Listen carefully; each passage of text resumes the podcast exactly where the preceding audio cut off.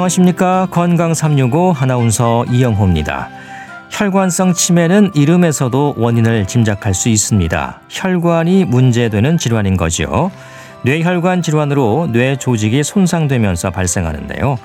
알츠하이머병 다음으로 흔한 치매의 원인 질환으로 지적되고 있고요. 일반적인 치매 증상이 나타납니다. 특히 혈관성 질환은 인지 기능이 갑자기 떨어질 수도 있다고 하는데요. 혈관성 치매의 진행 속도와 치료 잠시 후에 살펴보겠습니다. 그리고 당뇨병으로 인한 여러 합병증의 위험에 대해서도 알아봅니다. 건강 365 크라잉넛의 독립군가로 시작하겠습니다. KBS 라디오 건강 365 함께하고 계십니다. 뇌혈관에 생기는 문제로 뇌 조직에 손상을 입게 되는 위험 질환, 혈관성 치매입니다. 그렇다면 혈관 질환의 위험 요인들을 피하고 잘 관리하면 혈관성 치매는 예방할 수 있는 걸까요? 뇌혈관 질환이 원인으로 지적되는 혈관성 치매, 한림대 성심병원 신경과 이민우 교수에게 도움 말씀 듣겠습니다. 교수님 안녕하십니까? 네, 안녕하십니까? 네, 혈관성 치매는 이제 뇌혈관 질환이 원인으로 알고 있습니다. 그럼 이 뇌경색이나 뇌출혈을 알았던 분들은 혈관성 치매 위험이 더 높을까요? 네, 맞습니다. 아시다시피 뇌경색과 뇌출혈을 통틀어서 우리가 뇌졸중이라고 하죠. 예. 근데 이 뇌졸중이 발생하는 경우에 약 50% 정도 되는 환자분들이 1년 사이에 인지기능 저하가 일어나게 되는데요. 이 중에서 한 20% 정도의 환자가 결국에는 혈관성 치매로 이완되게 됩니다. 자, 일단은 뇌졸중이 한번 발생하면 장기적으로도 인지 기능이 지속적으로 떨어질 수가 있어서요. 젊으실 때부터 심뇌혈관 위험 인자의 조절은 잘 해주시는 게 좋겠습니다. 네. 그러니까 뇌졸중을 겪었던 분들 한 다섯 명 중에 한 명꼴로 어, 1년 정도 지나면 혈관성 치매를 겪을 수도 있다는 거네요. 예. 그렇습니다. 뭐 적지 않은 적지 네. 않은 비율인 것 같습니다. 예. 그럼 일단 혈관 질환의 위험이 없도록 잘 관리하면 좀 마음을 놓을 수 있을까요? 네, 맞습니다. 사실 일단은 뇌졸중이 생기지 않으면 큰 위험은 없는데요. 예. 그 잘 알려진 뇌졸중의 위험 인자가 바로 고혈압, 당뇨, 고지혈증, 그리고 심방세동과 같은 부정맥이 있고 당연히도 흡연 습관이 있습니다. 예. 어, 근데 이런 고혈압이나 당뇨 같은 대부분의 질환들이 초기 단계는 별로 증상이 없거든요. 예. 그래서 이미 돌이킬 수 없을 정도로 악화되었을 때 증상이 발현되는 경우가 많기 때문에 적어도 40대부터는 정기적인 건강검진만이 이런 위험을 조절할 수 있는 중요한 방법이 됩니다. 네. 뭐 항상 강조드리지만 고혈압, 고지혈증, 당뇨 이런 혈관 질환의 위험 요인들을 잘 관리하고 또 수치를 확인하셔야겠습니다. 어, 뇌졸중은 이제 뇌경색, 뇌출혈 크게 이렇게 구분되잖아요. 예. 혈관성 치매에서도 출혈성, 허혈성으로 구분된다면서요? 이제 물론 뇌출혈과 뇌경색 이후에 예. 인지 기능 저하에 뭐 관련된 패턴이라든지 증상이 다를 수는 있는데 사실 이것을 저희가 따로 구분해서 진단하지는 않습니다. 예. 그게 출혈성이 됐던 허혈성이 됐던 뇌졸중 이후에 발생하는 것들을 저희가 혈관성 치매라고 하는 거죠. 음. 근데 이런 혈관성 치매는 뇌졸중이 없어도 말 그대로 혈관성 질환 그러니까 고혈압 같은 이런 것들에 대한 영향에 의해서 발생하는 모든 종류의 인지저를 통칭하게 됩니다. 음. 그래서 앞서 계속 설명드렸던 뇌졸중 후 치매, 그러니까 뇌경색이나 뇌출혈, 뭐 팔다리 마비 이런 증상이 있었던 어, 뇌졸중이 생긴 이후에 오는 치매뿐만이 아니라 이런 뇌졸중 사건이 없이도 환자분들이 고혈압이라든지 당뇨에 오랫동안 노출되신 분들은 어, 대뇌 속질 백질 변화가 지속적으로 있게 되면서 예. 점진적으로 인지 기능이 떨어지게 됩니다. 예, 그 뇌졸중이 없어도 생길 수 있다는 거잖아요. 예. 그렇죠. 그 네. 출혈성과 허혈성의 차이는 그럼 뭡니까? 뭐 사실은 출혈성과 허혈성은 예. 위치에 따라서 인지 기능 저하가 오는 패턴이 다른 것이고 그 각각에 따른 특징 크게는 없는데요. 예. 어, 보통 허혈성 같은 경우에는 뇌경색이 오고 잠시 그 부위가 부었다가 그래도 좀 호전이 되는 반면에 어, 출혈성은 지속적으로 피떡이 남아 있어서 그 피떡이 뇌 전체에 염증을 일으키기도 하거든요. 예. 그래서 출혈성 뇌졸중 같은 경우가 증상이 조금 더 심하게 나타나는 편이긴 합니다. 네. 진행 속도는 어떻습니까? 혈관성 치매도 이 서서히 진행되는 건가요? 만약에 뇌경색이나 뇌출혈이 없이 이제 점진적으로 뇌의 허혈성 변화나 고혈압성 변화가 쌓이게 돼서 생기는 그런 혈관성 치매는 서서히 점진적으로 진행하게 됩니다. 예. 이것은 마치 알츠하이머 치매와 비슷한데요. 근데 이런 경우에는 이제 알츠하이머 치매와는 달리 보행장애라든지 배뇨장애 아니면 여러 전두엽 기능 장애 때문에 성격 변화 이런 게 동반되는 경우도 많습니다. 그런데 뇌졸중 사건이 있었던 환자분들은 혈관성 치매가 굉장히 빠른 속도로 특히 우리가 흔히 계단식이라고 하는데요. 예. 계단식으로 진행할 수가 있습니다. 좀 괜찮다가 갑자기 확 나빠지고 또 좀 괜찮다가 확 나빠지는 그런 패턴을 보일 수가 있습니다.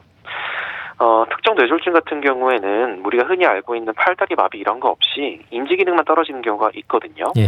그래서 갑자기 생기는 이런 계단성 변화를 보이는 인지 기능 저하는 급성기 뇌졸중을 반드시 의심할 필요가 있습니다.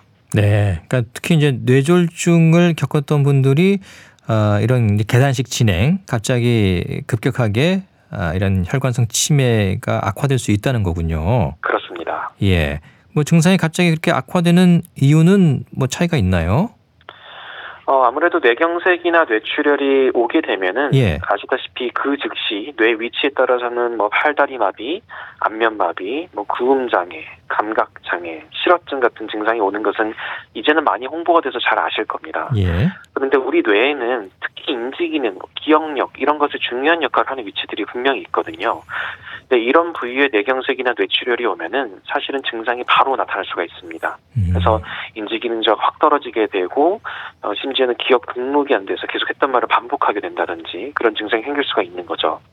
네. 그리고 우리 뇌가 굉장히 복잡하잖아요. 예. 그래서 다 모두 연결이 되어 있습니다. 마치 로봇처럼 한 지역은 한 역할만 하고 그런 게 아니라 다 연결이 되어 있어서 특정 뇌 부위의 뇌경색이 오게 되면은 그 부위와 연결되어 있는 중요 피질의 위축이 시작되면서 그 다음부터 추가적으로 또 인지 기능이 악화될 수가 있습니다. 네. 이런 혈관성 치매가 젊은 사람들에게도 혹시 찾아올 수 있습니까? 음, 젊은 사람에게도 생기는 경우가 많지는 않지만 덜어 있습니다. 덜어 있어요. 특히 음. 네, 이 혈관성 치매라는 게 결국에는 어, 혈관의 병리적인 변화 때문인 건데 예. 이게 유전적으로 그런 게 이미 많이 진행하시는 분들이 있거든요. 우리가 흔히 하다실이라고 한다든지 여러 가지 유전적 소인을 가진 분들이 있겠고 두 번째로는 요새 또 환자분들 뭐 여전히 담배도 피우시는 분들이 있고 또 비만 환자분들이 많고 또 젊은 고혈압, 젊은 당뇨가 점차 늘어나고 있거든요. 예. 근데 이런 30대 고혈압 당뇨 환자분들이 잘 검진을 안 받아서 모르고 있다가 발견되는 경우가 많습니다. 그래서 그런 분들 같은 경우가 갑자기 뇌졸중이 생길 수가 있고 어, 그런 경우 갑자기 인지 기능이 떨어지고 어, 젊은 치매가 생길 수가 있는 거죠. 예. 이게 혈관성 치매가 서서히 진행되면 좀 알아채기가 어려울 수도 있겠는데요. 맞습니다. 이제 특히 알츠하이머 치매랑 달리 혈관성 치매 같은 경우에는 초기의 기억력 저하에 비해서 뭐 성격 변화라든지 뭐 판단력 저하 이런 것들이 먼저 오는 경우가 많습니다. 예. 그래서 이 환자분들이 생각, 그러니까 주위에 있는 보호자분들이 생각하기에 아, 사람이 좀 변했나 이렇게 그냥 보는 거죠. 기억력이 네. 떨어지는 게 아니고. 예. 그래서 아유 늙어서 그런가 봐 이제 갱년기인가 봐 이렇게 치부해 버리기도 하는데요. 만약에 가족 구성원이나 근처에 있는 분이 갑자기 뭐 화를 내지 않아도 되는 상황에서 화를 낸다든지 뭐 식욕이나 성욕을 주체하지 못한다든지 네. 아니면 성격이 확 변한다든지 이런 경우에는 어, 혈관성 치매를 좀 의심을 해봐야 됩니다. 알아채기는 어렵지만요. 예. 그 주변에 보니까 넘어지면서 뇌출혈이 왔고 또 치료하면서 선망 증상을 보이다가 혈관성 치매까지 이어졌다. 어, 이런 얘기를 하더라고요. 이런 경우가 종종 있습니까? 음, 네, 맞습니다. 예. 사실은 어, 뇌출혈이나 뇌경색 때문에 뭐 중환자실 치료나 뇌졸중 집중 치료실 치료를 하다 보면은 이미 기저에 좀 인지 기능 저하가 있었다든지 아니면 기억력과 관련된 부위에 뇌경색이 오신 분들 아니면 나이가 굉장히 많으신 분들 아니면 뭐 준 마약성 진통제를 드시는 분들 이런 분들이 선망이 굉장히 잘 발생할 수 있는 고위험군에 해당되게 됩니다. 예. 근데 아시다시피 뭐 모든 뇌졸중 환자분들이 뭐 병원에 많이 입원하시지만 그분들이 다 선망이 생기는 건 분명히 아니거든요. 예. 선망이 오시는 분들은 기저에 치매가 있었다든지 아니면 향후에 치매를 진행할 가능성이 높은 환자군이라고 생각하시면 되겠습니다. 어, 그래서 선망이 병원에 입원한 기간 동안에 있었던 분들은 나중에 태어나시게 되면은 혹시 정상적으로 일상에 복귀했다고 하더라도 이런 인지기능 평가를 통해서 스크리닝을 해볼 필요가 좀 있겠습니다. 네. 이 선망 증상을 보이게 되면 뭐 본인도 그렇습니다만 주변 가족들이 특히 당황스럽잖아요. 예. 이게 네. 어떤 상태인 걸까요? 그렇죠. 굉장히 당황스러울 수가 있습니다. 평상시에 보이던 행동 패턴이 아니니까요. 그래서 앞서 말씀드린 것처럼 선망은 사실은 뭐 이런 뇌졸중뿐만이 아니라 그냥 수술을 위해서 입원한다든지 전신 마취를 한 다음이라든지 이런 경우에도 생길 수가 있습니다. 그러니까 갑자기 환경이 변했을 때 적응 장애가 일어나게 되고 이것 예. 때문에 인지 기능이 좀 떨어지게 되거나 혼동 상태가 생길 수가 있는데요. 실 선망이란 것의 정의 자체가 이런 증상이 비가역적이지 않다. 그러니까 금방 좋아진다라는 것이고 선망 때 했던 여러 가지 행동들 그런 거는 뭐 본인의 진심이나 본성이나 본능 이런 게 아니거든요. 예. 그러니까 이런 증상이 있다고 하더라도 어, 보호자분들이 그렇게 충격을 받거나 그것 때문에 상처를 받거나 하실 필요는 없겠습니다. 예. 어, 증상도 이제 궁금한데요. 혈관성 치매의 증상은 그 알츠하이머하고 비교할 때 차이가 있습니까? 음, 알츠하이머병의 경우는 초기에는 주로는 잘 아시는 그런 기억 장애 가 많이 나타나게 되고요. 그렇죠. 예. 저 최근 기억이 먼저 떨어지고 그다음부터는 점차적으로 과거 기억도 잘 못하게 되어서 어, 집 비밀번호나 주민등록번호도 모르게 되죠. 네.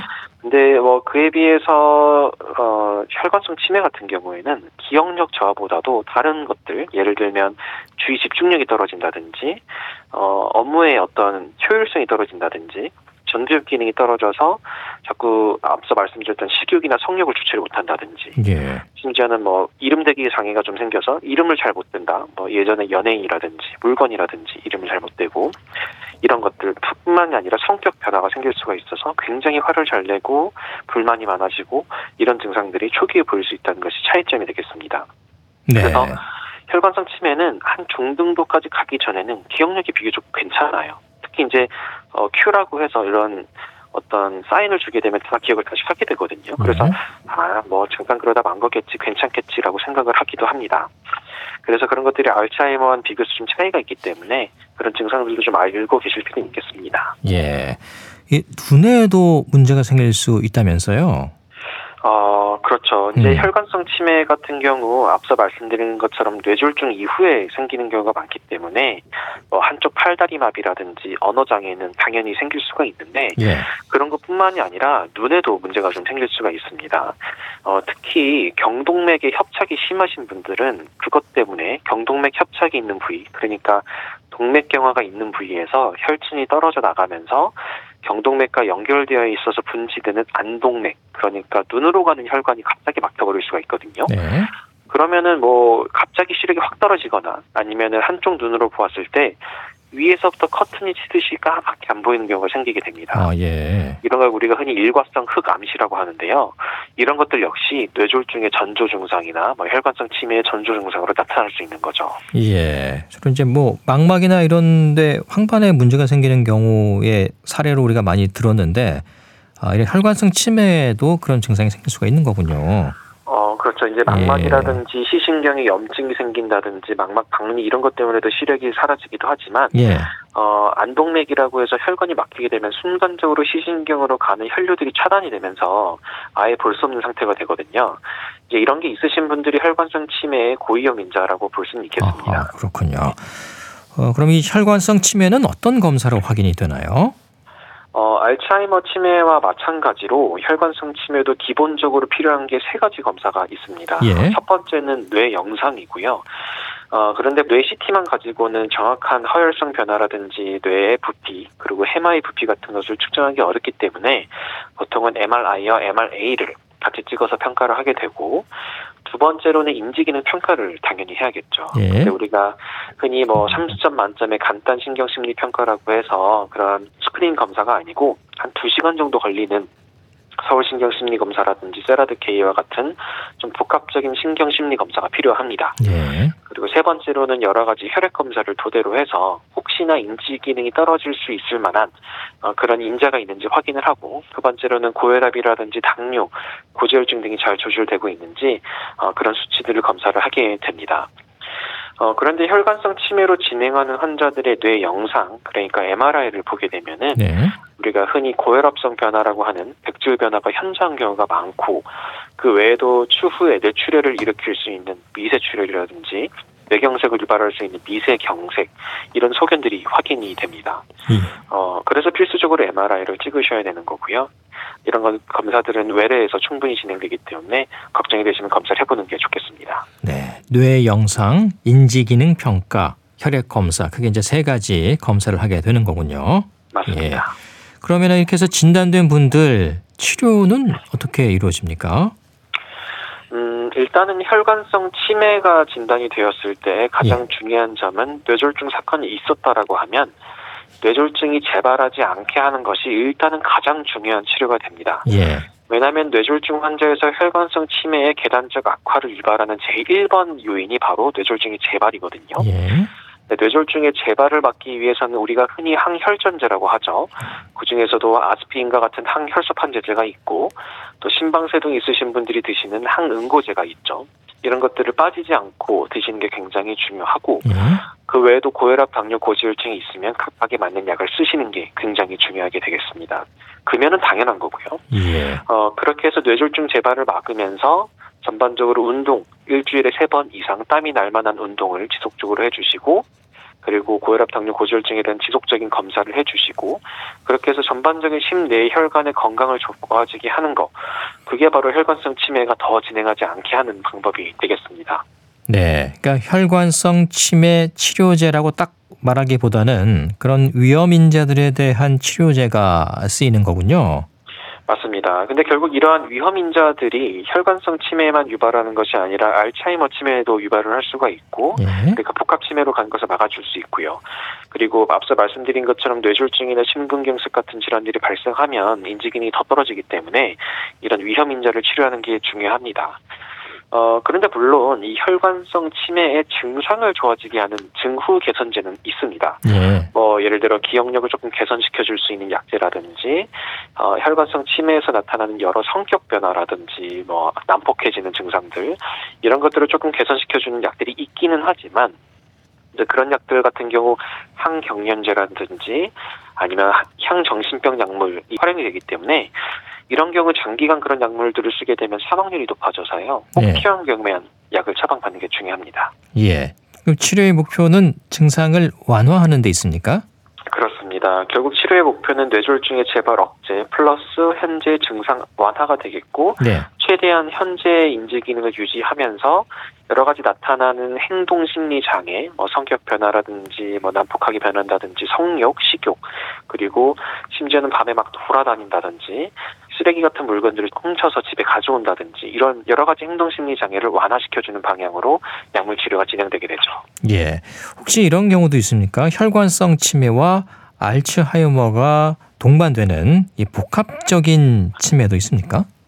그렇죠. 이제 사실 아밀로이드라고 하는 단백질의 침착과 해마와 측두엽 위축 등의 특징을 지니는 알츠하이머 치매랑 혈관성 치매는 구분하기가 쉽지만은 않습니다. 예. 그러니까 알츠하이머 치매가 있는 분들에서도 이런 혈관 병변이 동반되는 거 굉장히 많고 혈관성 치매가 있으신 분들도 알츠하이머 병의 병리 소견이 발견되는 경우가 많죠. 왜냐하면 두 개의 질환이 다 비슷한 위험 요인을 공유하기 때문입니다. 네. 그래서 대부분의 치매들이 결국에는 10년 정도가 지나게 되면 결국은 혼합형 치매가 되게 됩니다. 네. 혼합형 치매로 이제 이어질 수 있는 확률이 높아지는 거군요. 예. 그렇죠. 알겠습니다. 또 오랫동안 이 진행을 늦추기 위한 치료가 이어질 텐데요. 어, 오랜 약물 치료 또 입원 생활을 하게 되면 어, 다른 질환의 위험이 더 높아지지 않을까 하는 걱정도 있어요. 어, 물론 뇌졸중을 예방하기 위해서 사용하는 항혈소판제제나 항응고제 같은 경우 장기 복용했을 경우에 위장 출혈이나 뇌출혈 같은 여러 부작용들이 어쩔 수 없이 덜어 생기기도 합니다. 예. 근데 그런 위해를 훨씬 뛰어넘는 게 뇌경색에 대한 예방 효과거든요. 어, 그렇기 때문에 뭐 본인의 나이와 그리고 뇌 MRI의 소견 등을 토대로 지속적으로 신경과 주치의와 상의하여서 약물을 어, 변경해가면서 치료하는 것이 권고가 됩니다. 물론 뭐 입원 생활이 굉장히 길어지게 되면은 욕창이라든지 폐렴 그리고 요로 감염과 같은 다른 감염이 합병될 수가 있기 때문에 네. 어, 잘 관리되는 병원에서 간병인이나 간호가 잘 되고 주치 회진이 잘 이루어지는 병원에 입원하시는 것이 그런 것들을 예방할 수가 있겠습니다. 네. 자, 오늘 혈관성 치매와 관련해서 도움 말씀 들었습니다. 감사합니다. 감사합니다. 네, 한림대 성심병원 신경과 이민우 교수와 함께했습니다. KBS 라디오 건강 365 함께하고 있습니다. 패티김과 기록윤이 함께 부릅니다. 사랑이란 두 글자 듣고 계속 이어갑니다. KBS 라디오 건강 365 함께하고 계십니다. 대사 질환의 하나인 당뇨병은 포도당이 소변으로 배출되는 걸 말합니다. 인슐린 분비량이 부족하거나 정상적인 기능이 이루어지지 않으면서 발생하는 문제가 당뇨병의 위험을 높이는 거죠. 특히 당뇨병은 합병증에 대한 걱정이 더해지는 질환으로 알려져 있는데요. 당뇨병의 합병증 위험, 인제대학교 의과대학 가정의학과 김경우 교수께 도움 말씀 듣겠습니다. 교수님 안녕하십니까? 네, 안녕하세요. 네, 당뇨병의 합병증 생각하면 이 혈당이 지나치게 높아서 나타나는 거, 또 반대로 혈당이 너무 낮아서 생기는 증상이 있지 않을까 싶어요.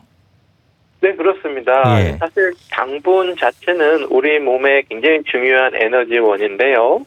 우리가 이제 이런 당분은 우리 음식물을 섭취하지 않는 동안에도 24시간 일정하게 예, 공급되고 또 유지하기 위해서 굉장히 여러 가지 방법으로 조절을 하고 있는데요. 우리가 이제 음식을 드시면 그걸 섭취하고 또 그걸 소화해서 또 에너지를 저장하고 또 저장된 에너지를 혈액에 당분으로 제공하고 또 그 당분이 그 신체 각 장기에 골고루 흡수하는 이런 작용은 굉장히 매우 어, 정밀하게 이루어지고 있는데 예. 말씀하신 것처럼 당뇨병 하게 되면은 이러한 조절 기능에 이상이 생겨서 혈당이 뭐 지나치게 높아진다든지 또 떨어진다든지 이렇게 되면서 또 갑자기 생기는 그 위험성도 어, 있는 그런 병이라고 할 수 있겠습니다. 네. 뭐 고혈당성 혼수도 있고 케톤산 혈증도 있고 또 저혈당도 그렇고요. 각각의 원인과 증상이 좀 차이가 있죠. 네, 그렇습니다. 우리 당뇨병으로 인해서 갑자기 생길 수 있는 합병증들인데요. 우선 그 고혈당성 혼수는 그 말 자체로 어, 혈당이 너무 지나치게 높아지면서 우리 몸에 탈수가 동반되게 되는데 이렇게 심한 탈수가 생기고 혈당이 너무 높아지면서 우리 몸에 삼투압이라는 수치가 지나치게 올라가게 되면 어, 우리가 의식이 떨어지고 혼수 상태가 되고 또 각 장기의 기능이 멈추게 되는 사망할 수도 있는 위험한 상태가 될 수가 있겠고요. 네. 또 두 번째 케톤산 혈증이라는 것은 어 우리가 이제 케톤 하게 되면 우리가 당분이 부족할 때 지방이 산화되면서 나오는 에너지 이 대사 과정에서 나오는 물질이라고 할 수 있겠는데요. 즉 당분이 부족할 때 생길 수 있는 성분이 케톤인데 이것이 산성 성분이기 때문에 케톤이 지나치게 많이 나오는 경우에는 우리 몸에 피가 산성이 되면서 또 역시 생명에 위험한 현상이 생기는 것이 이제 케톤 산혈증이 되겠고요. 또 이제 저혈당의 경우에는 반대로 혈당이 너무 떨어지는 경우에 생길 수가 있는데 지나치게 낮은 경우에는 우리가 아, 역시 이 뇌에 포도당이 공급되지 않으면서 경련을 하거나 의식을 잃고 또 심하면은 심하게 방, 심, 어, 낮은 상태로 방치되면 사망할 수도 있는 그런 위험한 상황이라고 할 수 있겠습니다. 네. 이런 합병증은 뭐 급성도 있지만은 만성 합병증의 위험도 문제이지 않습니까? 네, 그렇습니다. 이렇게 조절되지 않는 고혈당이 지속적으로 또 이제 반복적으로 생기게 되면은 어 여러 가지 문제가 생기는데 우선 혈관에 합병증이 생기게 됩니다. 아, 혈관은 우리 큰 혈관도 그렇고 작은 혈관도 모두 생길 수가 있는데 우선 작은 실핏줄 같은데 문제가 생기면 우리가 아, 당뇨병성 망막증 그래가지고 망막에 문제가 생겨서 시력을 또 잃을 수가 있겠고 네. 또 콩팥이 또 기능이 떨어질 수가 있는데 우리가 콩팥은 미세한 혈관들로 이루어진 혈관 다발이라고 보시면 되겠고 어, 피를 걸러서 소변을 만드는 역할을 하는데 이러한 콩팥에 또 문제가 생긴다든지 또 우리가 신경에도 미세한 혈관들이 있는데 역시 신경에 또 문제가 생기는 미세혈관 합병증도 있겠고요. 또 이제 크기가 중간이나 또 큰 혈관 같은 경우 예를 들면 관상동맥이나 대동맥 또 뇌혈관이나 또 팔다리의 말초혈관 등의 또 합병증이 생겨서 어 또 문제가 될 수가 있겠는데 네. 이러한 혈관 합병증뿐만 아니라 또 여러 가지 감염성 질환도 잘 걸리고 간이 나빠지거나 또 암 같은 것도 잘 생기실 수가 있겠습니다. 네. 이게 만성 합병증으로 이어지면 뭐 치료도 중요하겠습니다만 관리가 잘 돼야 하지 않을까 싶어요. 어떻습니까? 맞습니다. 네. 이렇게 합병증으로 한번 손상이 되면 회복되기가 어려운 게 문제인데요. 어, 한번 시력을 손상하신다든지 또 콩팥 기능이 또 떨어지게 되면 신장 투석을 계속 받거나 또 신장 이식을 받지 않는 한 어, 뚜렷한 어, 치료법이 없게 되겠는데 어, 이렇기 때문에 이러한 합병증은 우리가 완치의 개념보다는 어, 조기에 발견하고 또 이러한 합병증이 더 진행되거나 악화되지 않도록 초기에 발견하고 또 초기에 예방하는 것이 예, 관리하는 것이 매우 중요하겠습니다. 네. 이 당뇨병 환자들은 그만큼 혈당을 조절하는 게 쉽지 않은 모양이에요. 예, 그렇습니다. 우리가 혈당을 일정한 정상 범위로 유지하는 그런 조절 기능이 이제 손상되시는 건데요. 어, 매 식사하실 때도 열량이나 탄수화물이 좀 차이가 있을 수도 있고, 또 식사 시간도 차이가 있을 수도 있고, 또 신체 활동량도 또 많은 날도 있고 적은 날도 있고 그렇기 때문에 일정하게 당뇨약을 드시지만 우리가 섭취하는 혈당 공급량이나 또 소모량이 달라지기 때문에 혈당을 일정하게 조절하기가 어렵기 때문에 어, 한번 손상된 그 조절 기전은 그 참 회복하기 어려울 수가 있어서 초기에 철저하게 예방하는 것이 중요한데요.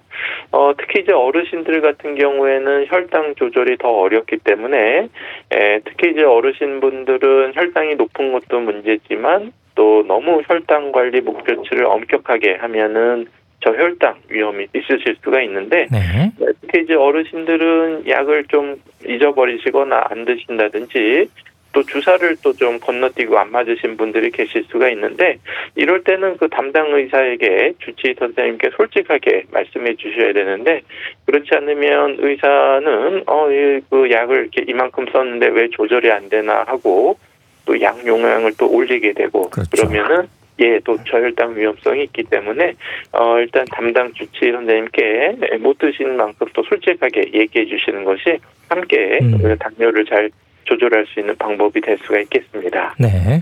합병증의 진행 속도를 늦추는 것도 중요하지 않을까 싶은데요. 그 합병증의 위험이 높아지는 건 당뇨병이 발생하고 어느 정도의 시간이 지났을 때일까요?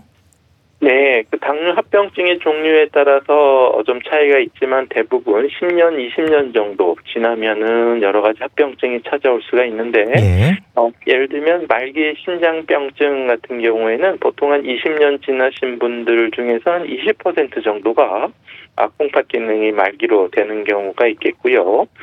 또 우리가 시력을 상실하게 되는 당뇨병성 망막증 같은 경우에는 어, 제2형 당뇨병에서는 한 20년 정도 지나면 어, 절반 이상에서 또 나타나는 것으로 알려져 있는데 어, 이렇게 당뇨병에 대한 합병증은 몇 년 후에 갑자기 생기는 것이 아니라 어, 어떻게 보면 평균적인 기간이기 때문에 사람마다 이러한 합병증이 더 빨리 나타나실 수도 있고 더 늦게 나타나실 수 있는데 아무래도 혈당 조절이라든지 건강관리 수준의 차이 에 따라서 합병증 발생 기간이 달라질 음. 수도 있겠고 네. 또 이렇게 증상이 이미 뭐 눈이 안 보인다, 콩팥이 나빠졌다 이렇게 병으로 합병증으로 나타나기 전에도 이미 미세한 악화는 꾸준히 몇 년 동안 진행되고 있기 때문에 초기에 예, 잘 관리를 하시는 것이 매우 중요하겠습니다. 네. 뭐 심혈관계 질환을 비롯해서 콩팥의 문제 또 눈으로도 올 수 있는 합병증의 위험이 있습니다. 이게 거의 뭐 전신으로 다 올 수 있는 모양이에요. 네, 그렇습니다. 예. 이제 눈이 이제 특히 중요한 우리 감각신경이기 때문에 에, 대표적인 합병증이지만은 뭐 눈부터 해서 또 뇌혈관 질환, 중풍도 잘 오실 수가 있겠고 또 심장 질환, 심근경색 같은 것도 잘 오실 수가 있는데 에, 또 당뇨발 같이 또 발끝까지 다 모두 올 수가 있는데 대표적으로 아무래도 여러 가지 혈관에 네. 합병증이 생기시기 때문에 혈관은 사실 뭐 전신에 다 분포해 있기 때문에 이러한 당뇨 합병증들은 어, 거의 전신으로 온다고 음. 할수 있겠습니다. 네. 또 당뇨병성 말초신경병증도 있더라고요. 네, 그렇습니다. 예. 아, 당뇨 환자분들 중에서 한 7% 정도, 그리고 한 20년 정도 지나면은 절반 정도에서 이 말초 신경병증이 있다고 알려져 있는데, 주로 이제 손끝, 발끝 같은 데가 아, 지속적으로 이게 저린다든지, 또 감각이 무뎌져 있는 상태가 대표적인 증상이 되겠고요.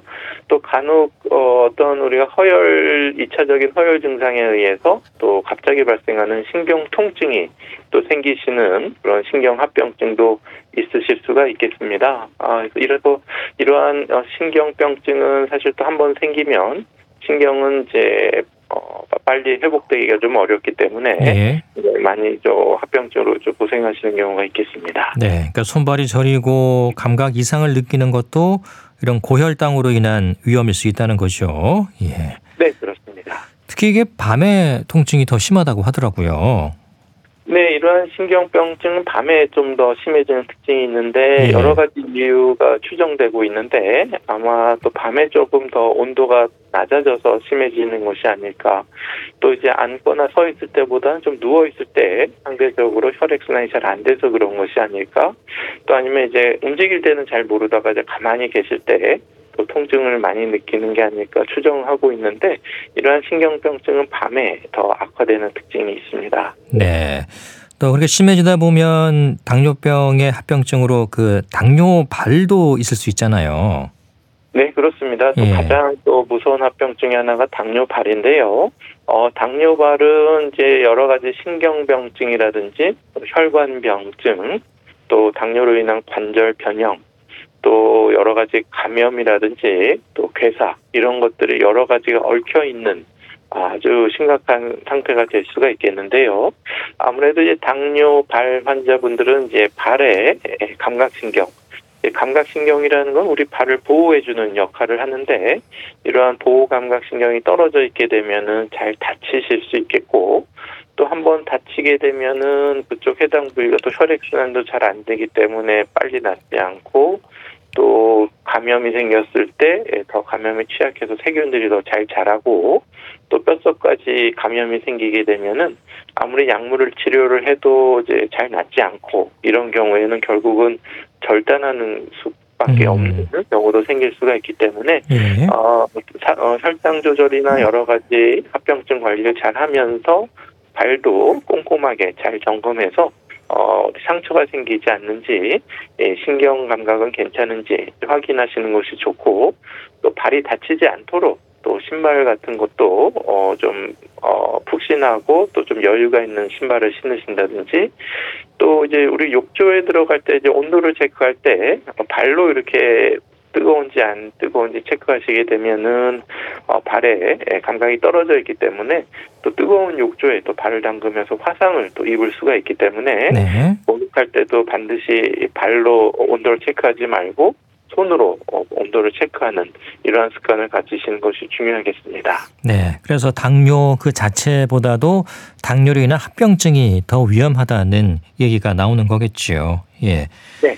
어, 당뇨병이 오래되면 이렇게 자연스럽게 합병증으로 이어지는 건지 아니면 이 관리를 좀 잘 못해서 이런 문제들이 더 잘 생기는 건지 어디에 더 큰 원인이 있을까요?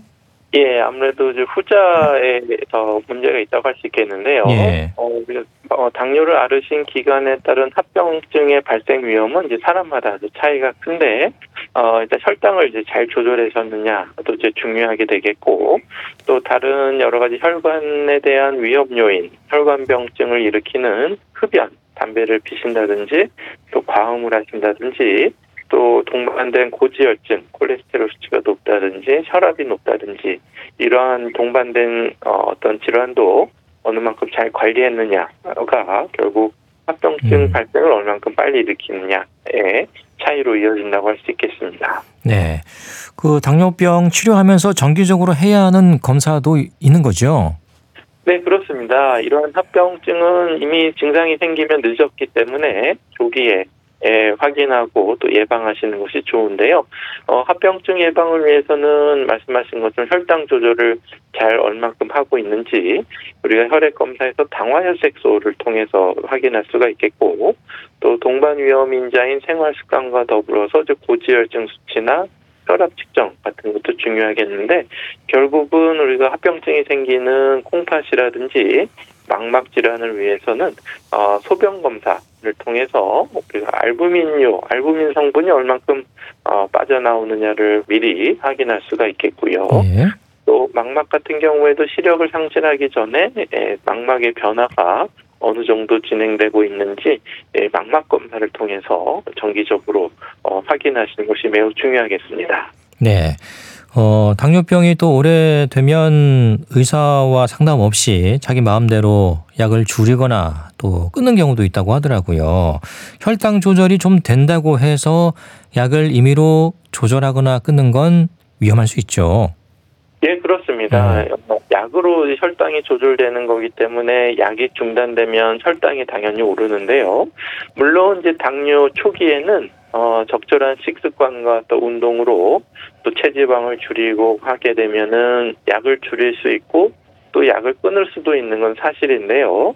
어, 이러한 그 생활 습관은 또 다시 또 악화돼서 체중이 다시 는다든지 또 당뇨가 또 재발하거나 악화된 위험성은 여전히 남아있기 때문에 에, 우리 당뇨는 그 약으로 단기간 치료되는 병은 아니고 어, 약 드셔서 이제 혈당이 좋아졌다는 뜻은 이제 꾸준한 약물 치료가 필요하다는 의미이기 때문에 어, 의사와 상의하면서 약을 조절하고 또 정기적으로 검사를 받으시는 것이 중요하겠습니다. 네. 이 당뇨는 꾸준히 관리하고 또 약을 오랜 기간 드셔야 하잖아요. 예. 어, 약 복용에 있어서 오랜 기간 먹다 보면 위험한 건 없을까요? 뭐 부작용의 위험이랄까요? 네, 대부분은 이제 안전한데요. 예. 당뇨약이 굉장히 종류가 다양하고 어, 또 그 약물마다 이제 장단점이 있는데요. 어, 우리가 초기에 나온 썰폰 요소제라는 어, 당뇨약 같은 경우는 우리 췌장의 인슐린 분비를 촉진하는 촉진하는 약물인데 어, 장점으로는 매우 저렴하고 이제 혈당 강화 효과가 매우 우수하지만은 또 반대로는 또 이제 저혈당 위험성이라든지 또 췌장에 인슐린을 분비하는 베타 세포가 아, 점점 빨리 좀 반응이 떨어지는 것이 아닐까 하는 우려가 아, 있을 수도 있고 또 당뇨약에 따라서 부종이나 체중 증가가 생기는 일부 약물도 있는데요.